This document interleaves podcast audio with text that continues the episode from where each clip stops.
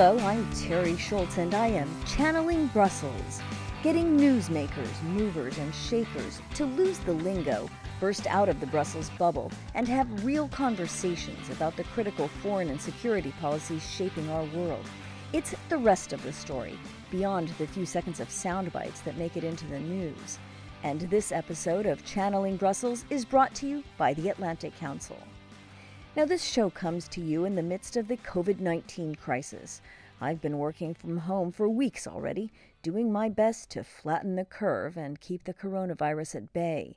This episode is going to bring some uplifting news, though, for those who've been following the trials and travails of North Macedonia's efforts to join the European Union and NATO, because last week the Spanish Parliament gave its approval to Skopje becoming NATO's thirtieth member.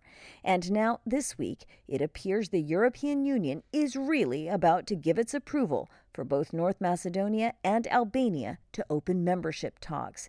It's been a very long road. Skopje's been on this path since two thousand five and seen a lot of disappointing setbacks. Before the coronavirus hit Europe, I was lucky enough to run down to Skopje and get an interview with the man who has headed up the delegation for negotiations with the E U, Bujar Osmani. He's also the Vice President for European Affairs and the Vice President of the co-ruling ethnic Albanian party, the Democratic Union for Integration.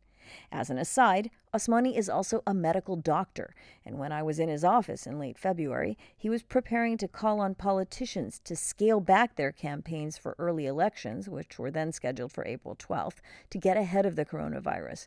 Now the elections have been postponed. But let's get back to the more upbeat news, the expected approval this week of the twenty-seven E U governments to let North Macedonia and Albania into the fold. Here's the background to that long battle from Vice President Bujar Osmani. Thank you very much for, for making time uh, uh, to speak with me today. Um, it's a really important time uh, in North Macedonia's future. What do you think is going to happen this time? Well, after what happened in October in Brussels, we are careful optimists, uh, though we are, we were and we are absolutely certain that we have fulfilled all, ne- all necessary criteria to start accession negotiations. We are a long time in this process, almost twenty years since we have signed the Stabilization Association Agreement, fifteen years candidate with ten consecutive recommendations from the Commission to start accession negotiations, but each of those recommendations failed in the Council due to the veto from Greece. And when we finally resolved the name issue, we expected that in June twenty eighteen, as it was agreed, to have a pass to move forward to the next chapter, to start accession negotiations, not to join E U, but just to start a long time uh, process. Unfortunately, E U could not reach a consensus in June twenty eighteen, again in June twenty nineteen, and again in October twenty nineteen. So uh, there is a saying here in the country, if you are burned with milk, then you try to cold even the yogurt. So You try to do what with the yogurt? To, to, to make it colder or to... Uh, yeah. So what... Uh, I'm not sure how well that translates from, from Macedonian, but anyway, I think people get the idea. Yeah, absolutely. So uh, though we are absolutely convinced that even after October, we are even more prepared, having adopted uh, the necessary laws in the parliament just a few days before the parliament uh, got dissolved, and the circumstances within the European Union are improved. I think they have realized the mistake, the historical mistakes that the E U uh, has done in October. I mean, we have seen an unprecedented va- wave of solidarity among all member states about this, uh, the, the unfair uh, treatment of North Macedonia, especially after delivering its part of the agreement. Uh, so... All preconditions are here to have a positive decision in March, but uh, obviously Europe is not Europe that uh, was a few years ago, and the decision-making process is becoming more and more complex. So we will not raise expectations again, since the much we, the higher we raise the expectation, the higher the frustration of our people Uh, be- becoming, and this reflects that the entire E U mood and the entire E U credibility on, in the country. So what I can say is that we have done our job, we have done our homework. Now the ball is in the E U uh, E U field, and they uh, we are hopeful that they will make the right decision. It's pretty bold. I read this also in your um, acting prime minister's comments, strategic mistake, historical mistake. So you're saying, okay, Brussels, you have a chance to fix it now. This was not uh, our statement. If you follow the uh, the reflection of entire E U, uh, E U after the uh, October uh, disaster, I would say, you have a statement of then President of the Commission, President of the Council. They were, were furious. That absolutely, that E U has done a strategic and historical mistake that will have a, a, a ramification of consequences in the in the future. Have you been reassured? You said that you got a lot of solidarity from other members. Did they feel guilty? Were they embarrassed? And have you been, behind the scenes, have you been reassured that, that there was enough pressure put on these three countries and anybody else who may be questioning it, that this is not going to happen again, even if we know that that day, it, it, you know, it can't be guaranteed? Well, I mean, uh, we are trying to be uh, reliable partners with E U. So we need to understand each other in, in good and in bad times. So we are not trying to use this and over-exaggerate these difficulties that E U is facing internally. Uh, what the hesitating member states have said is that they are not arguing our preparedness to join E U, but rather the preparedness of E U to accept new member states. That doesn't make so, anybody feel so better. So they want to change the methodology of accession negotiations. And having in mind that this methodology has been uh, published by the Commission and uh, it's uh, accepted by France, as by, by, by most of the E U member states, then I don't see an additional reason why this process would have uh, not uh, moved forward now in uh, in March. So, yes, we are talking. I was in Paris, I was in Zagreb, and uh, all, uh, most of the member states in this period of time, uh, presenting what we have done in meantime, and also getting more guidance in terms of creating little bit of predictability here. People are confused. People are expecting uh, what's going to uh, happen. And uh, they are reassuring us now that the methodology has been adopted, it's more easier. Uh, the difficulty remains about how the countries will treat us and Albania as a couple, or as a, or the, uh, they will consider any kind of decoupling. We are trying to argue that it's important for the region that both countries should uh, be granted this uh, green light to start accession negotiations, since this will bring a new dynamic to the entire uh, to the entire uh, region. So things look uh, positive. Uh, but until the last moment, we are taking, uh, we are trying to be careful and not to raise again, as I said, the expectations of people. Pro-E U sentiment dropped dramatically after the rejection here. In Albania, it seems like they kind of shrugged and said, well, maybe next time. Um, but you had to go through such painful changes with Prespa. And now I see in your press that there is a small group of opposition politicians, I don't know what you call V M R O, um, saying, look, if the E U doesn't keep their promises, why should we keep our promises? Is there a risk that citizens, you have, there were a lot of people who still aren't happy with Prespa, who still think you gave up too much. Is there a risk that they start saying, we are going back to, we are going back to pre-Prespa? There is a story behind this. When we took over the government, we went, the first visit of ours were in Brussels. We went there and we discussed okay. with the leadership of E U Commission. And there was an agreement there. The agreement was, if you deliver, we will deliver.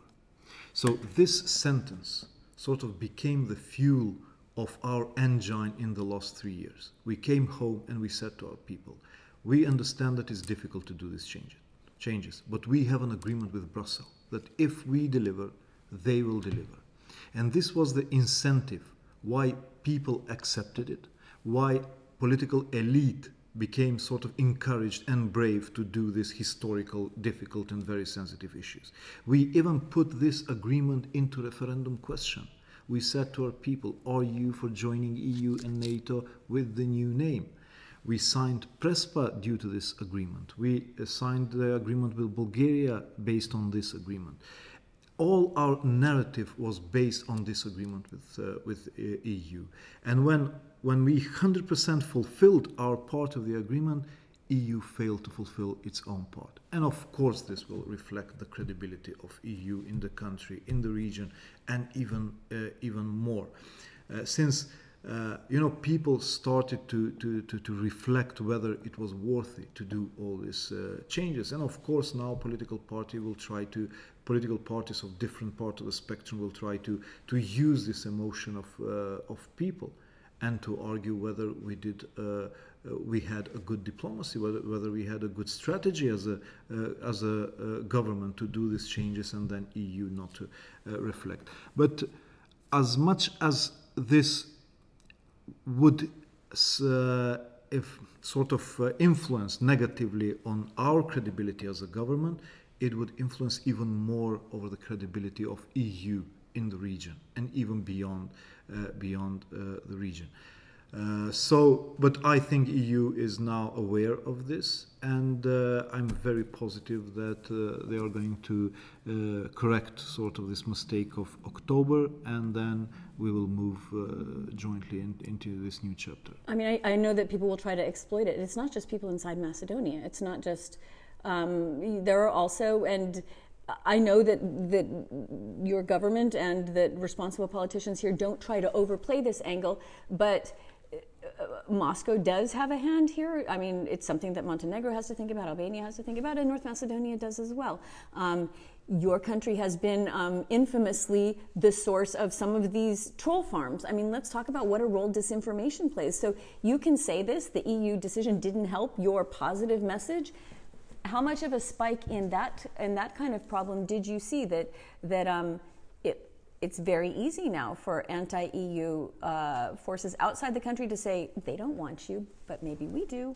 I mean, is that is that a siren call for anyone here? The E U credibility and favorability in the country was based on was based on consistency, on predictability, and on fairness in our uh, relations.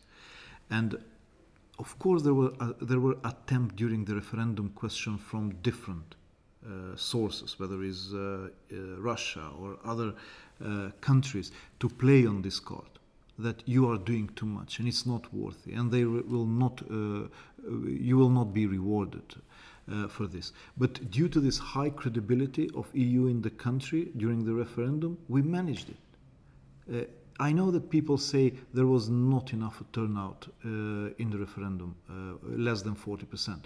But seven hundred thousand people voted yes for Prespa agreement.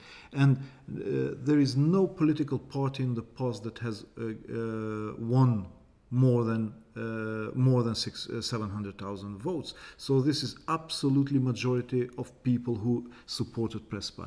They did not support it because they liked it. They supported it because they trusted E U. And they trusted E U due to reason, since in the past, yes, there was a consistency, there was predictability in our relations. And now you see a drop in the favorability of citizens in relations to E U. And now you have a space and argument, third parties, to say, we told you. We told you that this is not going to uh, happen, so whether it's it worthy. I don't think that people will shift to some other political, uh, geopolitical uh, centers. Especially now, I'm not trying to be sub- subjective since I'm Al- Albanian, but uh, Albanians who are one hundred percent pro-Westerners in the region, in the country. Above ninety percent, are, something are, like absolutely, this. Absolutely, even, even more. I ninety-eight percent would say, I think. U- usually in the polls is a st- statistical uh, error uh, if, if it's less than one hundred percent. So we are keeping sort of the course of the country and the region. The ethnic Albanian uh, Macedonians, yes, you mean? Uh, ethnic Albanians in, in, in Macedonia, yeah, as well, but also the majority of Macedonians are pro-Westerners. Uh, so I don't think there will be a huge shift, but this weakness is making us more fragile for these malign interferences in the In, in, in, in the country and in the region. Or also the case of Turkey, where you're kept waiting so long with, uh, with you know, Brussels saying, we want you, we don't want you, we want you, you don't want you, that, that simply people say, we're sick of it. Because when I talk to my friends here, they do say, we're tired. We used to be excited. We were, you know, we the sacrifice of Prespa was huge and painful, but we thought that the light was there at the end of the tunnel. Now people just say, we're tired. I say, do you care anymore? We're exhausted, we're fatigued, we don't even want to talk about it anymore. There is a saying in E U that there is an enlargement fatigue. Yeah. I think here uh, a patience fatigue is happening. People are, it's true, that are too uh, tired of being stuck. We understand that maybe we are not ready to join E U tomorrow. We do understand that we need to do reforms. We are a young country. We need to reform ourselves. What we want to know is that there is a meritocracy, there is a conditionality is being respected, that there is a predict- predictability of the process, that if you are doing these uh, reforms, you will move forward. What we are seeing at the moment, uh, twenty eighteen we did a cross-comparison with other Western Balkan countries where we are in this E U journey. We were better than Serbia and Montenegro in political criteria, in economic criteria, and in transposition of acquis. And we have not started yet the negotiations. Montenegro, transposition of E U acquis, E U, acquis, E U, laws, e- into, E U no, laws into our legislation. Yeah. So uh, at the moment, even without starting accession negotiations, we have uh, harmonized thirty percent of our legislation is already E U legislation. And this is not our obligation before starting accession negotiations. This is just a reflection of our enthusiasm, our commitment to join uh, to join E U. But of course, if you hit the wall too many times, then this will cause a frustration that will cum- accumulate and will become a, a chronic sort of uh, mood in the country. And this is a fear. Why did the government call for new elections? Why why not stay and um, I mean, because now they may be punished. I mean, I guess if, if the if the answer is yes in March, they may they, they may be rewarded. But um, why why not just stay in power? Since, as I said, the foundation of our entire narrative of our policies and politics and governing in this three period three years period of time was this agreement: if you deliver, we will deliver. E U did not fulfill its part of the agreement. But this government so, did. So yes, but we had to go to people and ask them what we do from now on. Since obviously we told them that if we do this and this, E U will reward us. This did not happen. So we need to go back to people and ask uh, ask them what we do further. I don't think that people have changed their mind. I know that there is a, a, a sort of drop in popularity and credibility of E U, but uh, they do understand that uh, E U is uh, suffering from internal crises like Brexit, like uh, debates over the budget and uh, and, and, and, and, little, and divisions, north, east, west, uh, uh, east, and we do understand that. But I think that is important that now, during the mandate of this government, to have a positive de- decision, since a decision in March is different from the decision after the election in June. And I'm not saying this just for the party interest of uh, of the in the elections, but a decision in March is attached to this narrative, to this agreement I was talking about, to the role of E U credibility, leverage and incentive in changing the region in a positive uh, direction. A decision after election is detached from this narrative. It's an, an, an a sort of a technical assessment whether we have fulfilled some criteria or not. But it's not part of this uh, movement, I would say, that E U changes the way how countries in the region Uh, talk to each other, how countries relate to each other, uh, how is their democracy and their uh, I- their interethnic and intercultural uh, relations. Therefore, I think it's everything is not lost. There is a last chance in March to completely correct and repair uh, this agreement and to make it uh, to make it alive. You called it a last chance uh, for the narrative. People won't believe you anymore if, if they if they delay it again, you think? Or what do you mean? I think that the narrative will fail. And this the is narrative, the, if we do this, they do this. The because narr- people can no, understand uh, this the, setback. The, the, the or? Na- narrative is, if we behave in a European manner, uh, Europe will also behave in that manner toward yeah. us. Uh, therefore is the last chance. If it happens later on, it's going to be part of a different narrative, part of a different set of relations between us and, and, and E U. And therefore, I'm uh, sort of stressing the importance of having a decision now in March, just to save the narrative, to save the agreement. And agreement is the foundation of the credibility of the E U in the country and in the region. If it happens in March, you can use it as an argument for Serbia and Kosovo. If it happens in June, you cannot use it as an argument for Serbia and, uh, and Kosovo. Well, explain that a little better. Since, you know, what would be the if it if it's not happening in March, the message to the regional leaders would be, is it's not worthy to make difficult compromises. It's not worthy to go against the stream of the river. Is the stream of the river anti-E U? No, the stream of the river is more nationalistic. Right. In the, in okay. Balkans. Yeah, I see. All right. Not uh, anti-E U, but not more anti-E U. Pr- self-protective. Uh, so, to sign Prespa was against the stream of the river in the country. To sign Kosovo-Serbian agreement is against the stream of the river in Serbia and in uh, in Kosovo.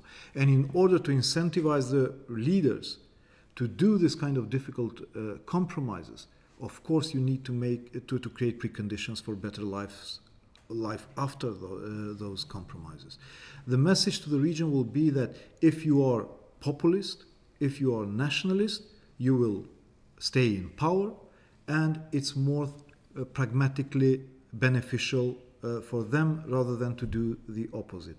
And therefore, uh, this narrative is important because it's sending uh, the message to the region and to the leaders in the region that uh, the region is uh, the time is to do reconciliation between nations in the country, r- though it might be unpopular, but this is the only uh, rewarding uh, path for the uh, for the nations and for the country. But is you said it, um, about life being better for the average citizen. With the E U, prices go up. I mean, there are... Is life better? I mean, you must know a wide range of people here. Is life better? Can people look at their lives and say the decisions that we've made under Prespa, the decision to go to the E U, there may be some pain in the short no, term economically, no? no? I will give you uh, an analysis that we have done just a few months ago uh, in this institution, and we have projected what would be the country fifteen in two thousand thirty-five with E U and without E U. There is an absolute difference. But I will now. I will tell you a number only.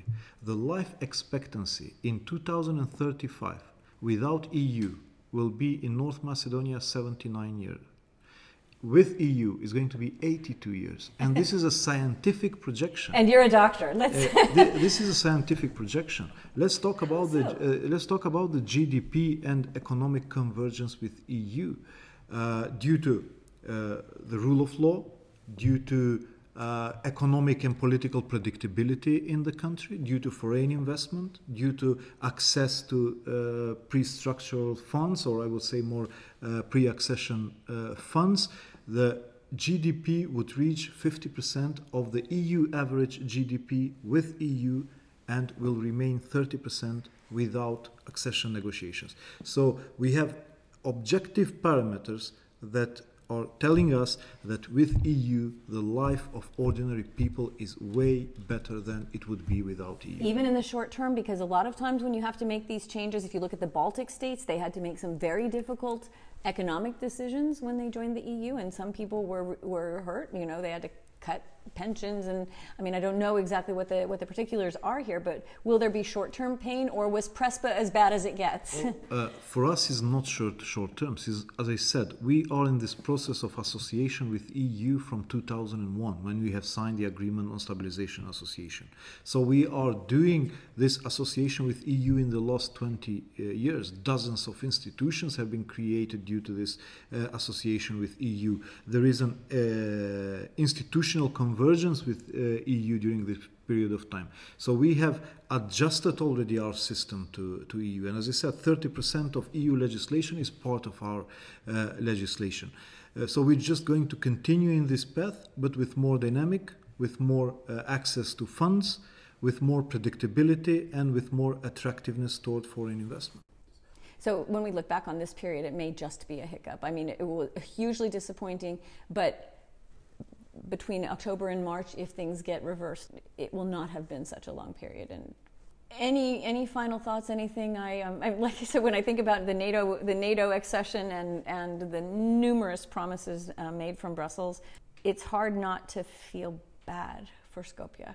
Um, and, and the people here. And like you said, you're not trying to raise expectations. Are you saying that it will happen, or are you just kind of keeping your head down? And I think it's better not to not to say uh, anything in terms of uh, what will happen. Better for the E U leaders to do that, since it uh, it doesn't depend on us anymore.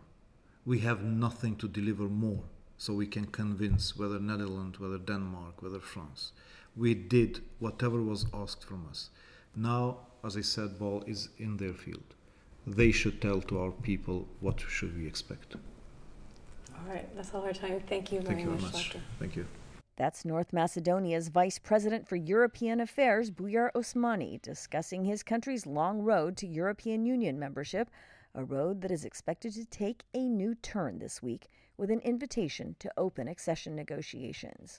Thanks to Vice President Osmani for his time during a busy political and medical situation. Thanks, as always, to the Atlantic Council for sponsoring Channeling Brussels, and thanks most of all to you for listening. I'm Terry Schultz. Join me next time